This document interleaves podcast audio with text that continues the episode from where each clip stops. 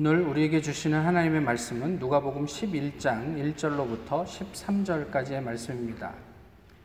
신약 성경 누가복음 11장 1절로부터 13절까지의 말씀입니다. 이제 하나님의 말씀을 봉독하겠습니다. 예수께서 한 곳에서 기도하시고 마치심에 제자 중 하나가 여짜오되 주여 요한이 자기 제자들에게 기도를 가르친 것과 같이 우리에게도 가르쳐 주옵소서. 예수께서 이르시되 너희는 기도할 때 이렇게 하라. 아버지여 이름이 거룩히 여김을 받으시오며 나라가 임하시오며 우리에게 날마다 일용할 양식을 주시옵고 우리가 우리에게 죄 지은 모든 사람을 용서하오니 우리 죄도 사하여 주시옵고 우리를 시험에 들게 하지 마시옵소서 하라. 또 이르시되 너희 중에 누가 벗이 있는데 밤중에 그에게 가서 말하기를 벗이여 떡 세 덩이를 내게 구워 달라. 내 벗이 여행 중에 내게 왔으나 내가 먹일 것이 없노라 하면 그가 안에서 대답하여 이르되 나를 괴롭게 하지 말라. 문이 이미 닫혔고 아이들이 나와 함께 침실에 누웠으니 일어나 내게 줄 수가 없노라 하겠느냐. 내가 너희에게 말하노니 비록 벗됨으로 인하여서는 일어나서 주지 아니할지라도 그 간청함을 인하여 일어나 그 요구대로 주리라. 내가 또 너희에게 이르노니 구하라. 그러면 너희에게 주실 것이요. 찾으라. 그러면 찾아낼 것이요 문을 두드리라. 그러면 너희에게 열릴 것이니 구하는 이마다 받을 것이요 찾는 이는 찾아낼 것이요 두드리는 이에게는 열릴 것이니라. 너희 중에 아버지 된 자로서 누가 아들이 생선을 달라 하는데 생선 대신에 뱀을 주며 알을 달라 하는데 전갈을 주겠느냐? 너희가 악할지라도 좋은 것을 자식에게 줄줄 줄 알거든 하물며 너희 하늘 아버지께서 구하는 자에게 성령을 주시지 않겠느냐 하시니라 아멘. 네, 지난 금요일 청년부 모임을 마치고 어, 그 저녁 때 카페에 가서 청년들이랑 이제 좀 더 이야기를 나누고 있었습니다. 그때 한 중국인 청년이 그 카페에 들어왔고요. 같이 앉혀있던 청년 중에 한 두 명하고 아는 분이었던 것 같아요. 그 두 분이 인사를 하고 그러더니 갑자기 저에게 이제 우리 교회 목사라고 소개시켜 준다면 소개를 하는 거예요. 그래서 이제 일어나서 그 친구랑 인사를 했죠. 그런데 또 갑자기 아, Do you wanna join us? 이런 거니까 그 친구가 저 같으면 I'm okay 그러고 갈 텐데 yes. 근데 또 갑자기 굳이 제 옆에 자리를 앉혀주는 거예요. 그러면 이제 제가 뭔가 영어로 그 친구랑 대화를 해야 되잖아. 자기들끼리 얘기하면 저야 뭐 상관없죠. 근데 또 뭐, 그래갖고 생판 모르는 처음 보는 사람하고 한참 이제 이 대화를 나누게 되었습니다. 제가 별로 좋아하지 않는 상황입니다. 뭐, 한국말로 대화를 나누는 것도 아니고, 그렇다고 평소에 알고 있던 사람도 아니고, 이 얼마나 어색하고 당황스러운 일입니까? 그리고 숱한 이, 이 네이티브 스피커들이 저희 교회 교인들이 옆에 포진하고 있는 상황 속에 제가 영어를 구사해야 한다는 사실은 이만저만 스트레스가 되지 않았습니다. 그래도 어떻게 해요? 같이 이제 CFC에 다니는 그 중국인 청년이었는데 이런저런 이야기를 나누면서 다음 달에 중국으로 이제 교수가 교수로 임용이 돼서 돌아간다는 거죠. 저를 소개하고 이제 이런저런 이야기를 하는데 어, 한참 만에 이, 그, 이 청년을 아는 그 분들이 속닥거리면서 이런 얘기를 해요. 저, 저 들으라고 하는 얘기겠죠. 원래 아는 사람이야? 뭐 저렇게 할 말이 많대? 뭐 이런 이야기를 하는 거예요. 그만큼 뭐 오랜 시간 이런저런 이야기를 나누었던 모양입니다. 그 친구가 저에게 처음으로 물어본 게 이것입니다. 어떻게 기도해야 합니까? 어, 교회에서는 통성으로도 기도하고 침묵으로도 기도하는데 어떤 기도가 좋습니까? 뭐 이런 이야기들을 하더라고요. 그분은 왜 저한테 기도에 대해서 물었을까요? 지난주에 저희가, 저희가 마리아와 마르다에 대한 이야기들을 나누었었죠. 사실은 마리아가 그래도 예수님을 잃지 않고 그 앞에 오롯이 집중하고 있어서 어쩌면 마리아가 우리에겐 더 이상적이다라고 알고 말을 하고 있지만 실제로 우리가 사는 삶의 모습은 실상 마리아와 많이 유사하지 않습니까? 뭔가 좀 쫓기는 것 같고 또 그렇게 살지 않으면 어떻게 될 것 같고 해서 우리는 늘 마리아 마르다처럼 그렇게 어, 때로는 예수님을 이렇게 잊어버리고 이렇게 뭐에 쫓기듯이 살아가곤 합니다. 예수님께서는 하나님 나라는 넉넉하다. 내 아버지 집은 집에는 거할 곳이 많다. 이렇게 말씀하시지만 거기에 우리 또 동의하지만 그럼에도 우리는 늘 마르다처럼 예수님과 신앙의 초점을 좀 망각하고 어, 세상에 집중하고 세상을 지향하면서 또 살고 있는 것은 아닌지 모르겠습니다. 오늘 본문은 예수님께서 그런 상황 속에서 그 이후에 기도하신 것으로 시작을 합니다. 예수님께서 기도를 끝내시고 나오시는데 이제 일어나시는데 제자 중에 한 명이 예수님에게 요한도 자기 제자들의 기도를 가르쳤습니다. 그런 것처럼 우리에게도 기도를 가르쳐 주십시오. 이렇게 요청을 합니다. 제자들은 왜 예수님에게 기도를 가르쳐 달라고 요청을 했을까? 근데 그 말에 대해서 예수님께서는 그래? 너희는 그러면 기도를 이렇게 해. 저희가 2년 전에 이 본문을 이야기하면서는 어, 유대인들이 당시에 하던 기도를 하나 소개해 드렸고요.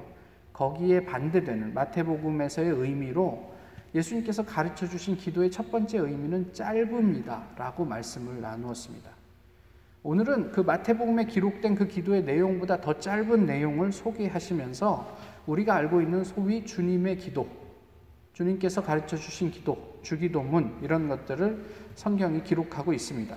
그리고 이어서 또 이르시되 연결해서 말씀하시는 거죠. 어, 밤에 친구가 찾아와서 떡 달라고 요청하는 그런 비유를 말씀하시는 거예요. 밤 12시에 이제 잘라고 다 누웠고 또 아이들은 혹 잠이 들었을 수도 있는데 갑자기 문을 두드리면서 내가 멀리서 친구가 왔는데 그 친구를 좀 대접해야 되는데 대접할 떡이 없네? 그러니까 떡 세 덩이만 나한테 구워주라. 이렇게 요청을 하잖아요.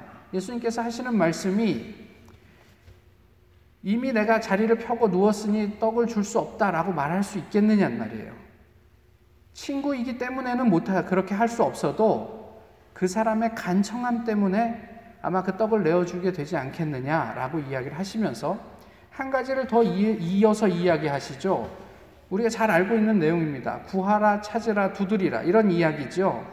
마지막 부분에 너희가 악할지라도 좋은 것을 자식에게 줄줄 줄 알거든 하물며 하늘 아버지께서 너희에게 구하는 이들에게 성령을 주시지 않겠느냐. 이것이 예수님께서 제자들에게 기도를 가르쳐 달라고 한 말, 그, 그 요청에 대한 대답이었습니다. 왜 기도를 배우고 싶었을까요, 제자들은? 그들은 무엇을 보았고 또 무엇을 생각했을까요? 통상 예수님께서 기도하실 때 제자들도 때론 데리고 가지 않습니까? 옆에서 같이 기도하면서 뭘 보았을까요? 예수님은 뭐가 달랐을까요? 무엇 때문에 그런 어떤 기도를 배우고 싶다는 그런 생각이 들었을까요? 한참 기도한 것 같은데 눈 떠보니까 예수님은 계속 기도하고 있어서 어쩔 수 없이 나도 더 기도하는데 뭐 1분이 뭐 천년 같고 막 이렇게 막 주리를 틀면서 기도하고 있었을까요? 혹시는 혹시 뭐 자신감이 없었을까요? 기도에 대해서? 또는 어, 나는 이렇게 이극밖에 기도 못하겠는데 저렇게 오래 기도해? 뭐 이런 좀뭐 경쟁심이나 질투심이 있었을까요? 근데 한 가지 재미있는 것은 뭐냐면요. 10장에서 제자들은 이미 귀신도 쫓아냈어요. 어, 나사렛 예수 이름으로 명하노니 귀신은 나가라. 귀신도 나가고 또 뭐 병도 고쳤고 뭐 실제로 예수님에게 아주 가깝게 만나서 어, 수업도 받았습니다. 사실 요즘으로 치면 제 입장에서 보면 뭐 부러울 게 하나도 없어요. 그런데 왜 제자들은 여전히 무언가 결핍을 느꼈을까? 뭐 긍정적이고 부정적인 뭐 여러 가지 의미가 있겠죠. 뭐 신앙에 대해서 고민하고 좀 더 성숙하고 내면을 채우고 싶은 욕구 때문에 주님께 우리에게 기도를 가르쳐 주십시오라는 것은 어, 어떻게 좋은 기도자가 될 수 있습니까? 어떻게 좋은 신앙인이 될 수 있습니까? 라는 의미로 물었을 수도 있겠죠. 또는 다른 한편으로 사도행전 8장에서 보여주는 것처럼 마술사 시몬이 어, 베드로와 요한이 빌립이 안수하고 세례를 주었던 사람들 그 지역에 와서 사람들에게 기도하고 안수하니 성령이 임한 것을 보고 돈을 가져오지 않습니까? 그리고 그들에게 돈을 주면서 나도 기도하면 성령이 임할 수 있는 능력이 있었으면 좋겠습니다. 요청을 할 때이 어, 베드로와 요한이 그를 저주합니다. 하나님께 주신 선물을 네가 돈을 주고 살 줄로 알았냐? 이렇게 하면서 이야기를 하니까 이 시몬이 어, 나에게 그런 일이 일어나지 않도록 기도해 주십시오. 라고 그 이제 장면이 마무리가 되는데 실제로 마술사 시몬 입장에선 잘못한 게 없어요. 이제 막 복음을 접한 사람이고 성령이 임하는 모습을 보면서 놀랬죠. 와, 나도 저런 어, 경험들이 있었으면 좋겠어. 그리고 통상적으로 인사치레는 해야 하니까 돈을 좀 갖고 오지 않았겠습니까? 어쩌면 그런 마음으로 제자들도 나도 예수님처럼 되고 싶다 라는 생각으로 또는 어떻게 하면 내가 저런 예수님과 비슷한 수준의 베너핏을 누리며 살 수 있을까? 또는 어떻게 하면 좀 더 유력하고 유명한 신앙인이 될 수 있을까 라는 의미로 기도를 좀 더 가르쳐 주십시오 라고 요청했을 수도 있을 것입니다. 이에 대해서 예수님은 무엇이라고 대답했습니까? 주기도문의 의미는 무엇입니까? 마태복음과는 조금 그 상황과 어떤 그런 의미들이 좀 다르다고 할지라도 도대체 예수님은 오늘 본문을 통해서 기도에 대해서 우리에게 하시고 싶은 말씀이 무엇인가? 사실 주기도문은 아주 한 세트로 기도에 대해서 아주 종합적인 어떤 것들을 다 포함하고 있습니다. 그런데 그것에 대해서 어, 간청하는 친구와 그 이후에 예수님께서 마무리하시는 그 대목에서 이 부분들이 좀 더 분명해지는 것 같다는 생각이 들어요. 첫 번째로 간청하는 친구의 입장은 그, 그 내용은 우리의 입장에서 하나님과의 관계를 표현하고 있는 듯해요. 무슨 이야기냐면 무리한 요구, 그러니까 간청하다라는 것이 어, 말도 안 되는 요구를 뻔뻔하게 하다 이런 의미예요. 그러니까 밤중에 뭐 새벽 1시, 12시에 저희 집에 와서 목사님 나 배고픈데 간식 좀 주시오. 이렇게 이야기하는 거란 말이에요. 어, 청년들 중에 만약에 그렇게 하실 수 있는 분이 없겠죠. 그런데 저희 집에 청년 두 명이 그렇게 하는 사람이 있습니다. 아무 때나 들어와 가지고 밥 내놔 뭐 이러면은 밥 차려줘야 되고 뭐 이런 사람들이 있어요. 이게 무엇을 의미할까요? 관계를 의미해요. 그럴 수 있는 관계란 말이에요. 우리 입장에서 하나님을 향해서 기도하는데 하나님을 향해서 하나님 저 밥 차려줘 이렇게 이야기할 수 있는 아주 뻔뻔한 관계 다시 이야기하면 부모와 자식 간의 관계 뭐 이런 것들을 얘기를 하는 거죠. 그런데 그, 그 간청이라는 단어 이면에 겸손과 경외심이 전제되어 있습니다. 그러니까 그저 그냥 얼굴에 철판 깔고 그냥 내가 원하는 대로 이기적으로 무엇이든 요구해서 얻어낼 수 있다 이런 게 아니고요. 그 앞에서 그래도 기본적인 선이 있어요. 겸손함과 경외심이 있단 말이에요. 존경이 있단 말이에요. 사실 그 본문 자체에 대해서 그 의미를 조금 더 이야기하는 건 다음에 기회가 되면 나누시도록 하지만 이 본문 자체는 우리가 하나님과 그런 관계 속에 있다는 것을 예수님께서 말씀해 주시는 거예요. 그럼 그 뒷부분의 이야기는 무엇인가? 그것은 하나님 입장에서 우리와의 관계를 묘사하는 거예요. 예수님이 그렇게 얘기하시는 거죠. 이것 또한 부모의 마음입니다. 너희가 악할지라도 자식에게 좋은 것을 줄줄 줄 알잖아. 하물며 하늘 아버지께서 구하는 자들에게 성령을 주시지 않겠어? 당연히 주시겠지. 이런 이야기를 한 거예요. 거기에는 제자들의 어떤 마음이 전제되어 있습니까? 너희는 잘 못 믿겠지만, 아직은 믿어지지 않겠지만, 저희는 다릅니까? 당장 저희가 기대하는 응답의 시간이 있잖아요. 거기에 충족되지 않으면 저희는 끊임없이 하나님에게 뭔가를 묻습니다. 저희 큰아이 둘과 지금 제 막내 뭐 동의를 합니다. 잘하는데 자기가 갖고 싶은 무엇이 있어요. 대개 장난감이죠. 그럼 아빠 이거 사줄래? 뭐 사줄게. 그럼 그때부터 그것을 손에 쥐는 순간까지 수도 없이 묻습니다. 사줄 거지? 사준다니까? 또 한 5분 있다가 진짜로 사줄 거지? 사준다니까? 심지어는 그것을 사러 가는 차 속에서도 우리 그거 사러 갈 거야? 간다니까! 그러나 결국은 한 소리 듣죠. 그런데 저희가 하나님 앞에 기도하는 내용이 그와 비슷하지 않은가 싶은 거예요. 하나님께서 이 모든 것을 너희에게 공급하겠다. 예수님을 통해서 말씀하시지만 저희는 끊임없이 하나님께 진짜요? 나 이것도 필요한데 아직 내 손에 안 쥐었는데 언제 주실 거예요? 이미 하나님께서 그 역사 가운데 있, 있, 있는 그 상황 속에서도 계속해서 우리가 그, 그런 질문을 하고 있는 것은 아닌가 싶어요. 결국 예수님께서 말씀하시는 기도에 대한 아, 가르침은 한마디로 표현하면 관계입니다. relationship. 기도를 배우고 싶다고요. 예수님께서 무엇이라고 말씀하시면 기도하라 그래요. 구하라. 찾으라. 두드리라. 그러면 안 주시겠냐? 이렇게 말씀하시는 거예요. 이런 관계를 전제로 해야만 우리가 할 수 있는 기도가 있어요. 오늘은 그 주기도문 내용 중에 한 두 가지만 좀 말씀을 드리면 첫째는 관계가 확실해지면요. 대상이 분명해집니다. 우리가 기도하는 대상이 누구입니까? 갑자기 어려운 질문을 해서 당황하셨어요? 우리가 기도하는 대상은 하나님이에요. 그걸 누가 모릅니까? 그렇죠? 그런데 그럼에도 불구하고 이게 안 되면 어떻게 되냐면요. 마태복음 6장에서 주기도문을 이야기하실 때 예수님께서 무슨 얘기하냐면 기도할 때 이방인과 같이 중언부언하지 말라. 그들은 말을 많이 하여야 들으실 줄 생각 생각하느니라. 우리가 가지고 있는 문화 속에서 전통이 이랬습니다. 그저 그냥 지성이면 감천이에요. 그래서 새벽에 깨끗한 물 떠놓고 천지신명에게 비는 게 우리의 영적인 전통이에요.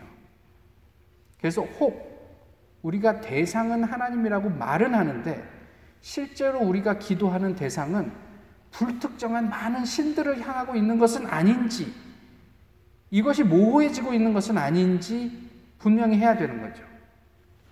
저희 아이들이 저에게 자기의 필요가 있겠죠. 필요가 있을 때 그 필요를 표현하는 대상은 분명해야 됩니다. 누구여야 하면 저 아니면 제 아내여야 해요. 그런데 아무에게나 가서 자기의 필요를 나는 이거 뭐 컴퓨터 필요하니까 사줘. 이러면 그냥 그, 예, 문제가 있죠. 혹 저희의 기도가 그런 대상을 잃어버리고 뭐 그냥 아무한테나 걸리면 걸려라 그런 식으로 기도하고 있는 것은 아닌지 점검해 보셔야죠.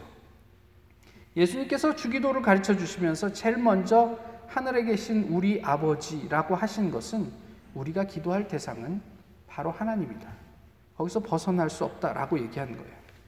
우리가 설령 그렇게 이해하고 있다고 하더라도 그것과 무관하게 우리의 기도는 그 대상을 명확하게 하고 있습니까? 우리가 하나님과 친밀해지면 친밀해질수록 그것이 분명하게 드러난다. 이런 것을 성경은 가르쳐 주고 있어요. 또 하나는 뭐냐면요. 관계가 확실해지면 우리의 기도는 미래로 확장됩니다. 이건 무슨 얘기냐면 오늘 본문에 보시면 날마다 일용할 양식을 주, 주옵시고 이런 말씀이 있잖아요. 마태복음에는 그냥 일용할 양식이라고 표현되어 있습니다. 근데 오늘 본문은 날마다라는 게 더 들어가 있어요. 근데 이제 영어로 얘기하자면 day by day예요. 이게 그냥 일용할 양식의 다른 표현이 아니고요. 어떤 의미냐면 오늘 양식으로 저는 만족합니다. 왜냐하면 내일은 또 내일의 양식으로 채우실 하나님을 믿기 때문입니다. 이거예요. 그러니까 일용할 양식 외에 날마다가 있으면 내일도 모레도 앞으로 영원히 우리의 삶을 책임지실 하나님에 대한 고백이란 말이에요. 다시요. 하나님이 나의 어, 나를 나의 삶을 책임지시는 분, 하나님과의 관계가 그런 분으로 우리가 기도를 통해서 설정이 되면 우리의 영원까지를 책임지실 수 있는 분으로 우리가 기도 가운데 고백하게 되더라 이런 이야기를 하는 거예요. 오늘 우리의 기도는 이것을 반영하고 있습니까? 하나님께서 이미 나의 필요를 아는, 안다는 사실, 그게 마태복음 6장에 나와 있잖아요. 너희가 구하기 전에 이미 아시느니라. 이 사실을. 그래서 때로는 우리가 무리한 요구, 내지는 절대로 하지 말아야 할 어떤 요청을 한다고 할지라도 하나님께서는 그것을 좋은 것, 마태복음의 표현으로 또 오늘 본문의 표현으로 성령을 주신다는 고백이 우리의 기도 가운데 포함이 되어 있는가? 우리가 관계가 친밀해지면 이게 포함이 되는 쪽으로 기도가 움직여 간다. 이런 이야기예요. 많은 사람들이 신앙을 아는 것으로 대체합니다. 많이 알면 신앙이 좋은 것처럼. 어, 신학교에 있을 때, 어, 제가 사람 이름은 잘 기억하지 못하는데요. 신학자 이름을 많이 기억하면 뭐 뭔가 있어 보여요. 뭐 누가 이랬고 누가 이랬고 이러면 좀 있어 보입니다. 항상 좀 이렇게 주눅이 들죠. 그런데요, 사실 우리가 아는 것 그것이 어, 뭐뭐 좀 아는 지식이 신앙이나 삶으로 연결되는가 이건 좀 다른 이야기예요. 그런 맥락에서 교회가 경계해야 하는 어떤 일종의 적이라고 표현하면 될까요? 그게 몇 가지 있는데 첫 번째가 지식이에요. 내가 아는 게 진리입니까? 또는 신학적으로 학문적 결과로 하나님을 우리가 규정하고 제어하는 것이 가능할까요? 근데 어떤 때는 우리가 거기에 갇혀서 옴짝달싹 못하는 것 같아요. 아, 어떤 신학자가 그렇게 얘기했어. 어, 또 어떤 유명한 목사님이 그렇게 얘기했어. 어떤 교수가 그렇게 얘기하더라. 그것보다 하나님의 권위가 밑에 있습니까? 사실 우리가 안다고 하는 것보다 하나님의 자유가 훨씬 큽니다. 그것을 우리가 좀 여유를 가지고 열어놓을 수 있는 이런 것들이 필요하거든요. 또 다른 하나는 이 지식의 연장인데 경험이 있을 수 있어요. 내 경험은 진리인가? 과거의 경험이 오늘에도 진리, 진리인가? 어, 나는, 나는 뭐, 진리를 산다. 누가 이렇게 얘기할 수 있겠습니까? 그런데 우리는 여전히 개인과 교회의 과거, 그리고 그 경험의 한계에 갇혀서 이렇게 어쩔 줄 몰라 하는 것 같은 거예요. 하나님의 자유, 하나님의 전능하심, 이런 것들에 대해서 기대하기보다는 우리가 가진 기대, 우리가 가진 어떤, 어떤 특정한 형태의 모델, 이런 것들에 매여서 그 하나님의 자유를 꿈꿀 여력도 없어 보이는 거예요. 이게 교회를 위협하는 요소가 아닐까요? 또 하나 정말 그 안타까운 건 뭐냐면 동정이에요. 야고보서 2장에 이런 말씀이 있잖아요. 만일 형제나 자매가 헐벗고 일용할 양식이 없는데 너희 중에 누구든지 그에게 이르되 평안히 가라 덥게 하라 배부르게 하라 하며 그 몸에 쓸 것을 주지 아니하면 무슨 유익이 있으리요? 말만 하는 신앙. 여기에는 도네이션, 기부 자체도 포함이 됩니다. 무슨 이야기냐면 행동이 없는 연민, 이것도 문제지만요. 나 스스로 별로 큰 손해 볼 것 없는 긍휼도 문제란 말이에요. 실제로 현장에 가서 그들과 함께 호흡하고 그들을 느끼지 않으면서 그냥 우리가 신앙적으로 가지는 guilty feeling을 좀 이렇게, 이렇게 무마하기 위한 어떤 모종의 행동. 나에게는 특별하게 이렇게 뭐 크게 책임지거나 뭐 이렇게 대가를 지불해야 되지 않아도 되는 어떤 그런 행동들도 우리 안에 우리의 신앙을 좀먹는 무엇이 될 수 있다는 말이에요. 어쨌든 이건 좀 곁다리로 나간 이야기인데 그런 모든 것들 속에서 우리가 어떻게 우리의 신앙을 지켜갈 수 있을까? 예수님께서 제자들에게 말씀하신 것은 너희가 귀신을 쫓으면 너희가 병을 고치면 능력을 행하면이 아니라 이렇게 기도하면 이란 말이죠. 다시 이제 어, 원래의 자리로 돌아오셨어요. 예수님이 가르치신 기도는요. 대화였어요. 관계였어요. 저희가 이에 대해서 동의하죠. 동의만 하고 실제적으로는 우리가 비인격적인 하나님만을 추구한다? 이건 좀 문제가 있는 거예요. 그런 초자연적인 하나님이 우리가 우리에게 역사하지 않는다 이런 이야기가 아니고요. 저희가 하나님과의 친밀한 관계, 인격적인 관계를 깊이 하면 할수록 그 모든 것을 아우르는 하나님을 경험하게 될 수 있다라는 의미이기도 해요. 그래서 내가 기도하면 기도할수록 하나님과 더 친밀해지는지 잘 살펴보시란 말이에요.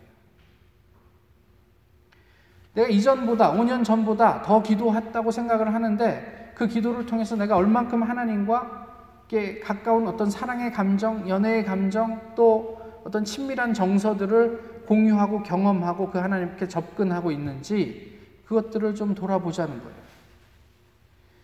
요즘에는 그런 경우가 많이 줄었죠. 뭐 영어를 잘하시는 분들이 많으니까요. 근데 제가 종종 듣는 얘기로 미국에 있는 학교 당국에서 다, 당혹스러운 것은 뭐 한국인의 경우 받아오는 점수와 시험 점수와 실제로 여기에서 그 구사하는 실제 영어 능력 차이의 괴리 때문에 당혹스럽대요. 점수만 보면 네이티브인데 와서 보니까 그렇지 않은 거예요. 그러면 어떻게 하면 영어를 잘할 수 있을까요? 단어 많이 외우면 영어 잘할 수 있습니까? 또는 문법에 뭐 정통하면 영어를 잘할 수 있을까요? 뭐 그런 방법은 우리 임 장로님께 물어보시고 예. 어제 그 그저께 만났던 그 친구와의 대화 속에서 한번 좀 보세요. 이 친구가 대화 중간에 저에게 무슨 이야기를 했냐면 기도를 가르쳐 주십시오. 이렇게 얘기를 했어요. 제가 뭐라고 대답을 했을까요? 그것은 어떤 그 어떤 그 certain way of prayer가 아니라고 얘기를 했어요. 이런 방법으로 기도하고 이런 프로세, 그, 그, 그 프로세스로 기도를 훈련하면 네가 기도의 사람이 돼 이런 게 아니라고 말씀을 나눴어요. 그럼 기도는 무엇이냐고요? 이것은 하나님과의 관계다라고 얘기를 했어요. 그래서 기도하십시오. 할 수 있을 만큼 기도하십시오.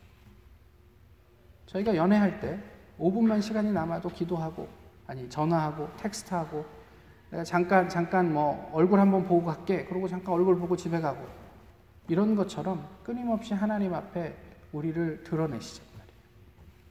기도는 기도로 배웁니다. 기도를 제자들이 그랬던 것처럼 배우시는 우리 모두가 됐으면 좋겠어요. 그걸 달리 표현하면 정말 기도하는 우리 모두가 됐으면 좋겠어요.